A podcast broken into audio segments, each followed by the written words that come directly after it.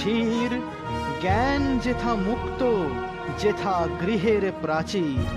আপন প্রাঙ্গণ তলে দিবস সর্বরি, বসুধারে রাখে নাই খণ্ড ক্ষুদ্র করি।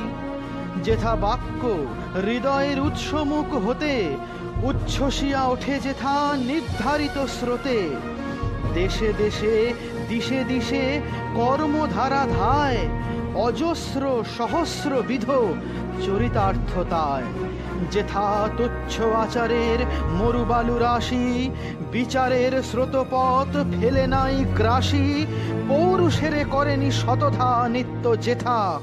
তুমি সর্বকর্ম চিন্তা আনন্দের নেতা, নিজ হস্তে নিত্যয় আঘাত করি পিত ভারতের সেই স্বর্গে কর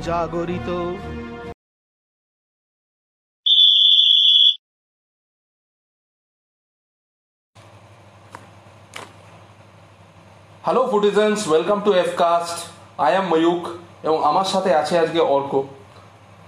আজকের এপিসোডটা আমাদের দুজনের কাছেই খুব স্পেশাল কারণ আমরা আজকে পুরো এপিসোডটা বাংলায় রেকর্ড করতে চলেছি। এবং তার একটা বিশেষ কারণ আছে। কারণটা আপনারা সবাই জানেন, আজকে স্বাধীনতা দিবস। এবং এই স্বাধীনতা দিবস উপলক্ষেই আজ আমাদের এই প্রচেষ্টা আপনাদের সামনে। স্বাধীনতা দিবস কথাটাই একটা মানে নানা রকম স্মৃতির কোলাজ আমাদের সবার মনের ক্যানভাসে তুলে ধরে। কখনো হয়তো আপনাদের নেতাজির ছবি মনে পড়ে, কখনো গান্ধীজির, কখনো ভগৎ সিং এর কখনো নেহেরুর সেই স্পিচ স্বাধীনতা অর্জনের পর, কখনো হয়তো মাতঙ্গিনী হাজরা সেই লড়াই, কখনো হয়তো ক্ষুদিরাম বোসের সেই রুখে দাঁড়ানোর লড়াই, কখনো বা বিনয় বাদল দীনেশের আত্মবলিদান তো যেহেতু এটা একটা ফুটবল পডকাস্ট তো আমরা সবাই মিলে আজকে সিদ্ধান্ত নিয়েছি যে আমরা সবাই মিলে আপনাদের সামনে ফুটবল এবং স্বাধীনতার যে অদ্ভুত একটা সম্পর্ক ছিল, যেটা আপনারা হয়তো সবাই জানেন, কিন্তু খুব বেশি আলোচনা হয়নি সেটা নিয়ে।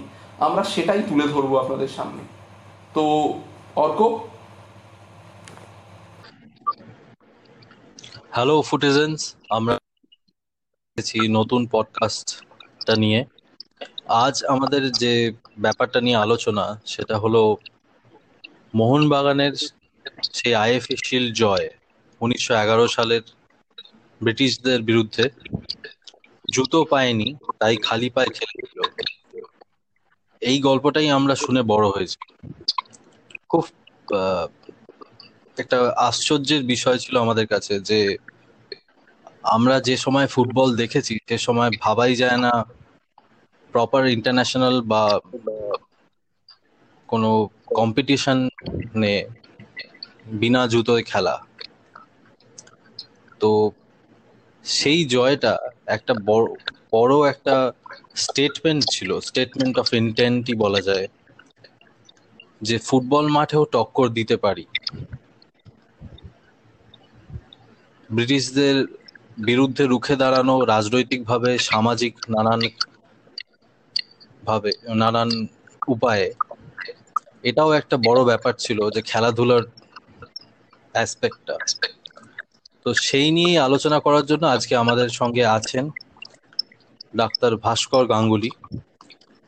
যিনি পারিবারিকভাবেই মোহনবাগান ক্লাবের সঙ্গে খুব ওতপ্রোতভাবে জড়িত ছিল এককালে এবং সে নাট্য জগতের সঙ্গে খুব ছোটবেলা থেকেই জড়িত। তো ভাস্কর হচ্ছে ময়ূকের বাল্যবন্ধু। তা আজ কি সেই কিছু স্মৃতিচারণ এবং আর আমাদের স্বাধীনতা দিবসের উপলক্ষে ভাস্কর কিছু বলুক। আমি তার আগে কিছু বলতে চাই ভাস্কর কিছু বলার আগেই যে ভাস্কর কিছুক্ষণ আগে আহ, করোনা ডিউটিতে ছিল। এবং ভাস্করকে আমি বেশ কিছুদিন হলো, আমি বলছিলাম এই পডকাস্টে আসার জন্য। এবং প্রথম এপিসোড থেকেই আমাদের মানে এপিসোড শুনেছে এবং আমাদের অনেক রকম ভাবে টিপস ও সাজেশন দিয়েছে।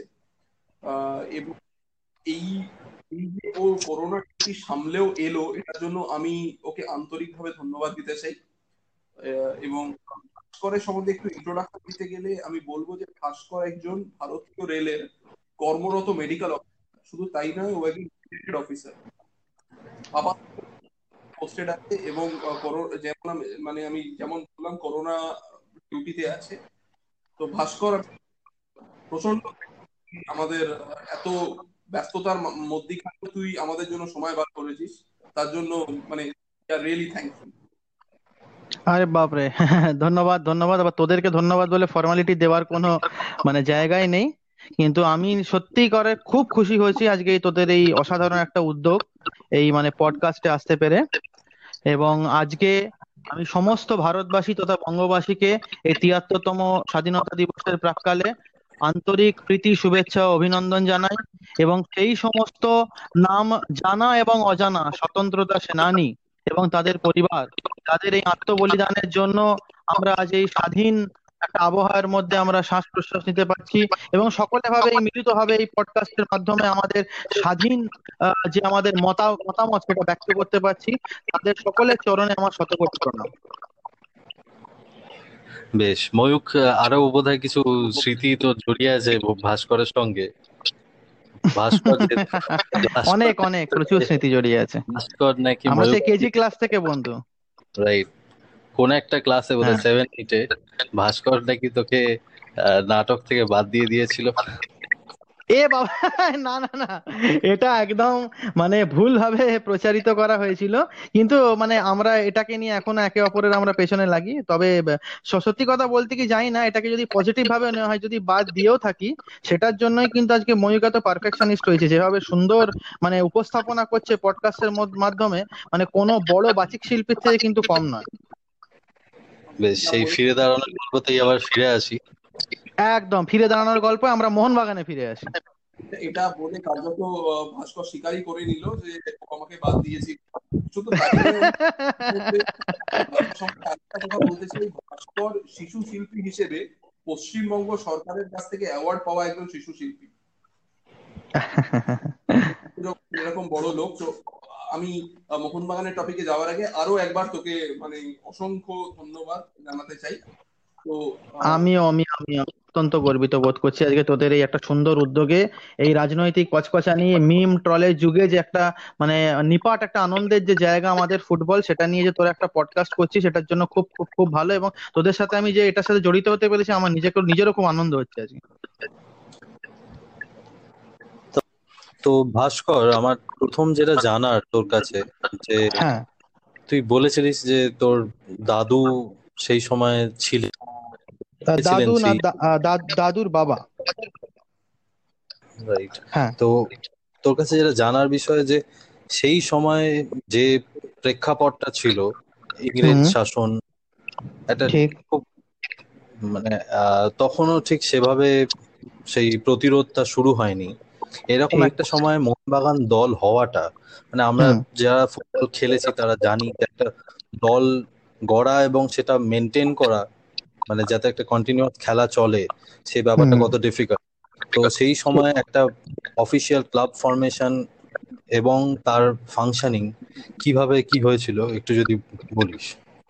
হ্যাঁ দেখ ব্যাপারটা তোকে তাহলে বলি আমার শুরু থেকেই মানে দেখ মোহনবাগানের প্রতি যে মানে ভালোবাসা বা আকর্ষণ যেটা সেটা হচ্ছে তোর ছোটবেলায় হ্যাঁ দেখতাম। তখন তো বুঝলাম না নব্বই নব্বই দশকের শুরু, শুরুতে তখন, ধর নাইনটি টু নাইনটি থ্রি এই সময়। হয়তো গোটা পাড়ার মধ্যে হয়তো দুটো কি তিনটে বাড়িতেই একটা টিভি হ্যাঁ মানে তোর একটা করে টিভি থাকতো এবং গোটা পাড়া কোনো মানে যে কোনো কোনো রকম সিগনিফিকেন্ট যদি কোনো ম্যাচ হতো ধর, মোহনবাগান ইস্ট বেঙ্গল ম্যাচ হলো বা মোহনবাগানে কোনো ম্যাচ হলো, আমাদের পাড়াটা বরাবরই মানে ধরে নে নিরানব্বই শতাংশ লোক ওখানে মোহনবাগানের সমর্থক। হ্যাঁ পুরো একবারে ঢল ভেঙে পড়তো বাড়িতে হ্যাঁ এবং মানে মোহনবাগান জিতলে সেই যে জয়োল্লাস মানে মনে হতো একটা যেন অঘোষিত দিওয়ালি চলছে মানে পাড়াতে। এবার মোহনবাগান হারলে কোনো ম্যাচে যদি হারতো, তখন আবার দেখতাম পুরো নিশ্চুপ একদম, শ্মশানের নিস্তব্ধতা। তা আমি বাবাকে জিজ্ঞেস করি গো এই মোহনবাগান কি? মানে আধো আধো গলা, একটা ছোট বাচ্চা হিসেবে। বাবা তখন আমাকে স্বামী বিবেকানন্দের একটা কথা বলেছিলেন। এটা স্বামীজির কথা। পদাঘাতের বিপরীতে পদাঘাত কেবলমাত্র ফুটবলেই সম্ভব। বাংলা যুব সমাজের উদ্দেশ্যে তিনি বলেছিলেন যে, ধর্মকর্ম না করলেও চলবে, যা মাঠে গিয়ে ফুটবল খেল। তার মানে ব্যাপারটা বুঝতে পারছিস এতটাই গুরুত্বপূর্ণ ছিল মানে আমাদের মানে জাতীয়তাবাদের সাথে ফুটবল এরকম ওতপ্রোতভাবে জড়িত।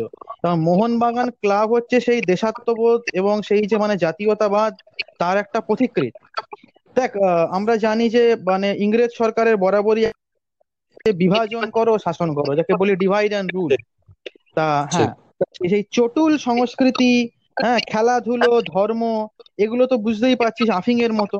এগুলোর মধ্যে মানুষকে বুন্দ করে রাখলে সহজেই মানে মানুষ তার বিরুদ্ধে যে শোষণ হচ্ছে তার বিরুদ্ধে যেটা রুখে দাঁড়ানো নিজের অধিকারের জন্য লড়াই করা সেটা থেকে মানুষকে অনেকটা ভুলিয়ে রাখা যায়। হ্যাঁ সেই সেই জন্য সেটা তুই সেটা বলেছিস সেটা এবং এটা আমরা আমাদের ফার্স্ট ইয়েতে ডিসকাস করেছিলাম যে তার সঙ্গে হচ্ছে যে তাদেরকে ছোট দেখানো এই ব্যাপারটাও খুব মানে নেটিভ যারা তোকে তার দেশবাসীদেরকে ছোট দেখানো।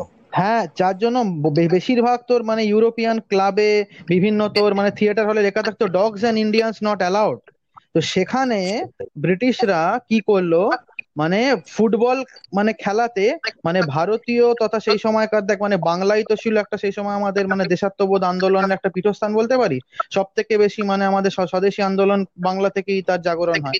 তা সেই সেই যুব সমাজকে যদি আমরা আমাদের সাথে মাঠে নিয়ে এসে মানে খেলাতে পারি, তাহলে অনেকটা ইংরেজ সরকারের একটা স্বচ্ছ ভাবমূর্তি যাবে। যে আমরা মানে আমরা এখন আর সে আগের মতো আমাদের মানসিকতা নেই, চলো আমাদের সাথে তোমরা খেলো। তো অনেকটা স্বাধীনতা আন্দোলন থেকে ওদের মনটাকে ভুলিয়ে রাখা যাবে। তা সেই জন্য এটা হয়। কিন্তু ওরা একটা ভুল করেছিল। এই অস্ত্রটাকেই যে আমরা মানে কাঁটার বিরুদ্ধে কাঁটা হিসেবে আমাদের সেই সময়কার যারা পোড় খাওয়া জাতীয়তাবাদী আন্দোলনের নেতা হ্যাঁ ভূপেন্দ্রনাথ বসু থেকে শুরু করে হ্যাঁ আরও বিভিন্ন তোর আহ, যারা বিশেষ করে তোর বলি মানে গোড়াপত্তন যদি মোহনবাগান ক্লাবের আমরা দেখি উত্তর কলকাতার ফড়িয়া পুকুরের নাম তো আমরা সবাই শুনেছি অধিকার তো দুর্গাপুজো খুব বিখ্যাত আমরা সবাই যাই। সে অভিজাত ওখানকার যে বসু পরিবার মিত্র পরিবার এবং সেন পরিবার তারা কিন্তু এই জাতীয়তাবাদী একটা ক্লাব প্রতিষ্ঠার জন্য উদ্যোগী হন।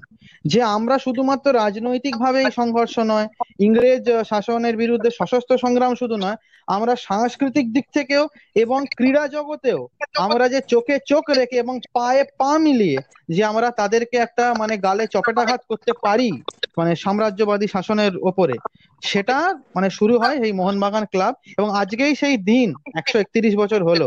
পনেরোই আগস্ট হ্যাঁ মানে তোর ঘটনাচক্রে আঠেরোশো উননব্বই সালে ভূপেন্দ্রনাথ বসু, যিনি বিখ্যাত কলকাতার একজন আইনজীবী মানে এবং ক্লাবের উদ্যোগী হন এবং সকলে মিলে প্রতিষ্ঠা হয় এই ক্লাব, উত্তর কলকাতার নাম হয় মোহনবাগান অ্যাথলেটিক ক্লাব এবং ভূপেন্দ্রনাথ বসু ছিলেন প্রথম প্রেসিডেন্ট মানে সভাপতি ক্লাবের তা এই যে মানে এবং সেই হিসেবে মানে তোর এই মানে মানে সেটার সাথে যে মোহনবাগানের একটা ওতপ্রোতভাবে জড়িত, তা আমিও একটা আবেগপ্রবণ সেই ছোটবেলা থেকেই হয়েছে এবং তারপর থেকে মানে আমার কাছে কলকাতা ময়দান ফুটবল মানেই মোহনবাগান। হ্যাঁ তো এবার আমরা আসছি আমাদের মানে যে মূল পর্ব আমাদের যে আলোচনা সেটা হচ্ছে উনত্রিশে জুলাই উনিশশো এগারো মানে সেদিন মানে সেদিনের ব্যাপারে যাই বলা যায় সেটাই কম মানে ভারতীয়। ফুটবল বোধহয় ভারতীয় ফুটবল যেটুকুনি পৌঁছেছে বোধহয় সেই দিনটার জন্য একদম জানি যে তোর প্রো হ্যাঁ। সেদিন সেদিন অ্যাকচুয়ালি কলকাতায় তিনি সেই ম্যাচটা মানে দেখেছিলেন আর কি। তো তুই যদি সেটা সম্বন্ধে কিছু বলিস এবং এবং যা- যেটুকুনি জানিস পরিবার সূত্রে সেই সেই সম্বন্ধে যা আলোচনা হয়েছে সেটা সম্বন্ধে যদি একটু আলোকপাত করিস। মানে সেটা ঐতিহাসিক ঘটনা। মানে তোকে আমি মানে কয়েকটা এমন কিছু ইন্টারেস্টিং কথা বলি। মানে তখনকার দিনে বুঝতে পারছিস কলকাতা ময়দানের টিকিট যেখানে তোর আট আনা করেছিল সেদিনকে দু টাকা টিকিট পনেরো টাকায় মানে প্রথম কলকাতা ময়দানে কালোবাজারি অবধি হয়। মানে যাকে আমরা বলি ব্ল্যাকে টিকিট কেনা মানে তার ইতিহাস বলতে পারি শুরু সেই ম্যাচ থেকে। আশি হাজার দর্শক আশি হাজার মানে আজকাল হয়তো অনেক বড় বড় ইন্টারন্যাশনাল ম্যাচে হয়তো এত দর্শক অনেক সময় হয় না। আশি হাজার দর্শক হ্যাঁ এবং শুধুমাত্র তোর মানে যে উত্তরপ্রদেশ বিহার, উড়িষ্যা, ঝাড়খণ্ড, আসাম থেকে নয়, অধুনা বাংলাদেশ যেটা কিনা তখন আমাদের ভারতবর্ষে বাংলার অংশ ছিল, সেখানকারও বহু মানুষ এসছিলেন এই আমাদের ম্যাচটি দেখতে এবং ইংরেজ সরকারকে বিশেষ ট্রেন এবং বিশেষ স্টিমার এবং নৌকা চালাতে হয়েছিল মানুষের জন্য। মানে পুরো কলকাতার রাস্তা একবারে মানে মানে মহা মিছিলের মতো ব্যাপার। আর সেই ব্রাহ্ম মুহূর্ত উনত্রিশে জুলাই উনিশশো এগারো তোর মোহনবাগানের যে টিম ছিল, যাকে আমরা বলি অমর একাদশ, বুঝেছিস?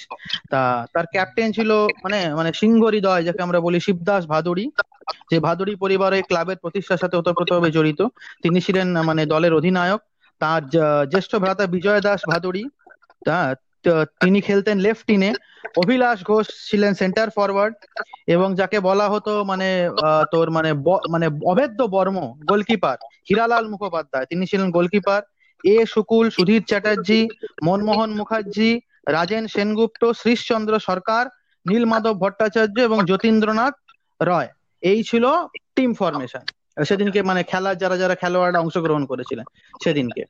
তা প্রথম হ্যাঁ প্রথমার্ধে তোর ইস্ট ইয়র্কশায়ার রেজিমেন্ট যাদের বিরুদ্ধে আর কি আমরা জয়লাভ করি, তা তাদের জ্যাকসন প্রথমার্ধে কুড়ি মিনিটের মধ্যে গোল দিয়ে এগিয়ে যায়। কিন্তু তার তোর সেকেন্ড হাফের শুরুতেই শিবদাস ভাদুড়ি মানে যিনি ক্যাপ্টেন তিনি একটা গোল শোধ করেন।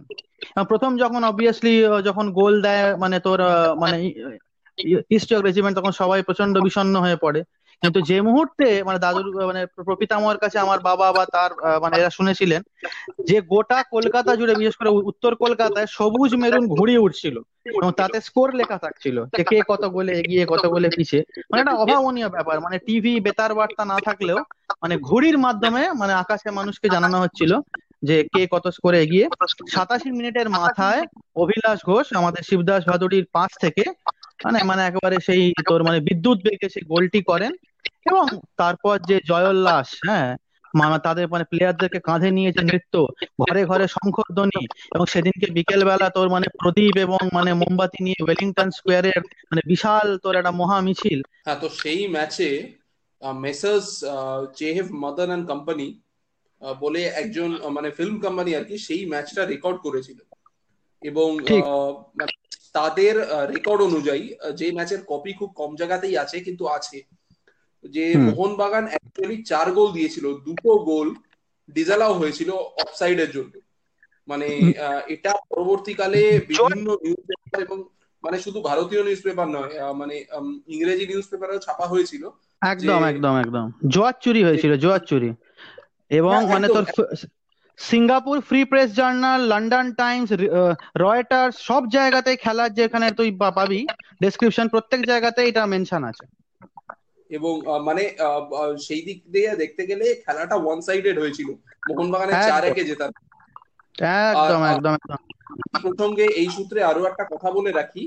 জে ডাব্লিউ স্টিফেন্স বলে একজন স্পোর্টস জার্নালিস্ট আঠেরোশো আমার মনে হয় G W Stephens G W sorry হ্যাঁ অত্যন্ত কটূক্তি করেছিলেন বাঙালিদের পা সম্বন্ধে। তিনি বলেছিলেন মানে বাঙালিদের মানে বাঙালিদের পা হচ্ছে স্লেভসদের পা।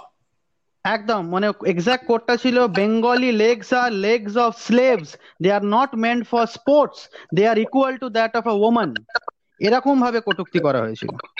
এবং বড় বড় বোদ্ধারা বলে গেছেন football is more than a game and football is a game of slaves আমার মনে হয় এন্ড অফ দ্য ডে আমি একটা বড় ফুটবল সাংবাদিককে কোট করছি বলে at the end of the day football is a big leveller এবং সেই সব কিছুকে লেভেলে এনেই দেয়। তো আলটিমেটলি আমরা স্লেভেদের পা নিয়ে এবং এবং maybe not good for a sport কিন্তু maybe the king of sport যাকে বলে ফুটবল তাতে আমরা যারা আবিষ্কার করেছিল তাদেরকেই আমরা হারিয়ে পদাঘাতের বদলে পদাঘাত তো বললাম।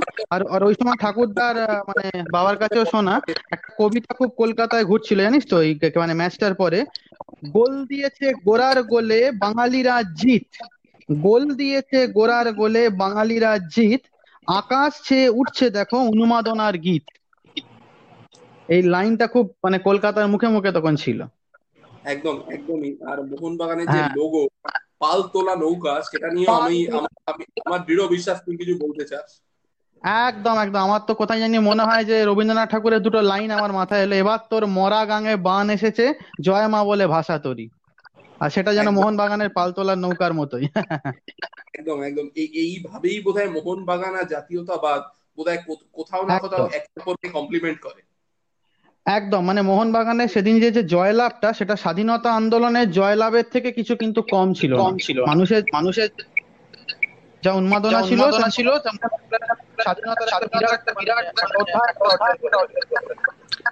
হ্যাঁ এই নিয়ে একটা সেই গল্প যেটা আমরা শুনেছি অনেকে যে ম্যাচটা যখন শেষ হয়েছিল শেষ হওয়ার পর যখন ইংরেজরা হেরে গেছে তখন একজন সমর্থক তখনকার যিনি ক্লাব প্রেসিডেন্ট ছিলেন মোহনবাগানের কৃষ্ণ কৃষ্ণকান্ত চট্টোপাধ্যায় কৃষ্ণকান্ত হ্যাঁ। চট্টোপাধ্যায়।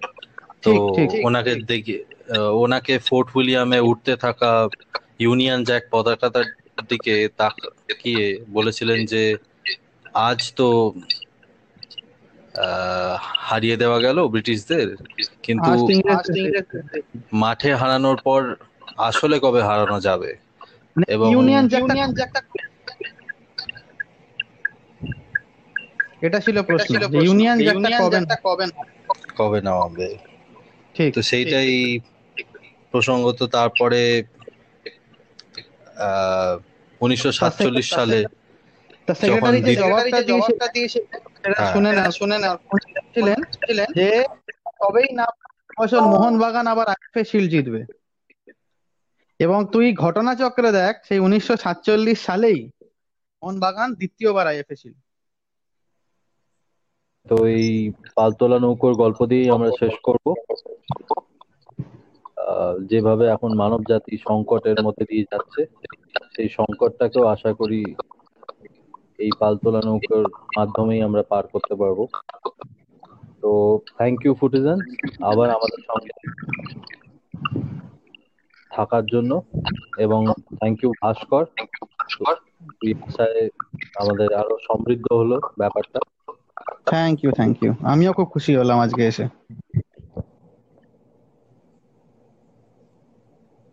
হ্যাঁ তো অত্যন্ত ধন্য ধন্যবাদ ভাস্কর আমাদের সাথে এসে জোড়ার জন্য। Thank you thanks to all হ্যাঁ।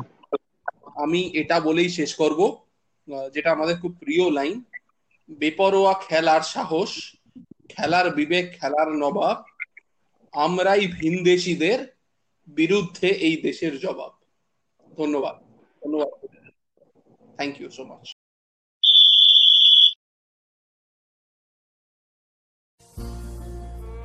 যে দেশে উদয় রবি, উদয় অচলে, ধরণীর বিম্বাধর চুম্বেন আদরে, প্রভাতে যে দেশে গে সুমধুর কলে ধাতার প্রশংসা গীত বহেন সাগরে জাহ্নবী। যে দেশে ভেদি বারিদ মণ্ডলে, তুষারে বপিত বাস ঊর্ধ্বে কলে বর। রজতে রূপবীত স্রোত রূপে কালে, শোভেন শৈলেন্দ্র রাজ মান সরোবরে হেরি ভীষণ মূরতি। যে দেশে কুহরে পিক বসন্ত কাননে দিনে সে যে দেশে সেবে, নলিনী যুবতী, চাঁদের আমোদ যথা, কুমুদ সদনে, সে দেশে জন্ম মম, জননী ভারতী।